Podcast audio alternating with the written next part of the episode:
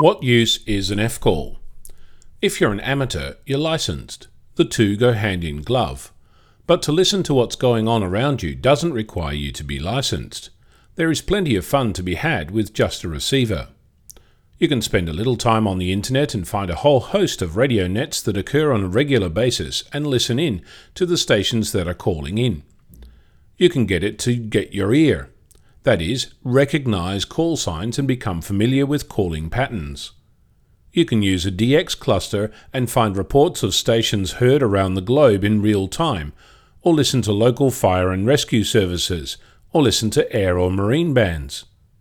Doing this will achieve more than the thrill of hearing something novel. It will help you learn about propagation, about antennas, radio protocols, and more.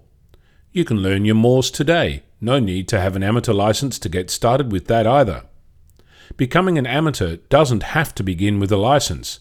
You can start today. I'm Onno, Victor Kilo 6 Foxtrot Lima Alpha Bravo.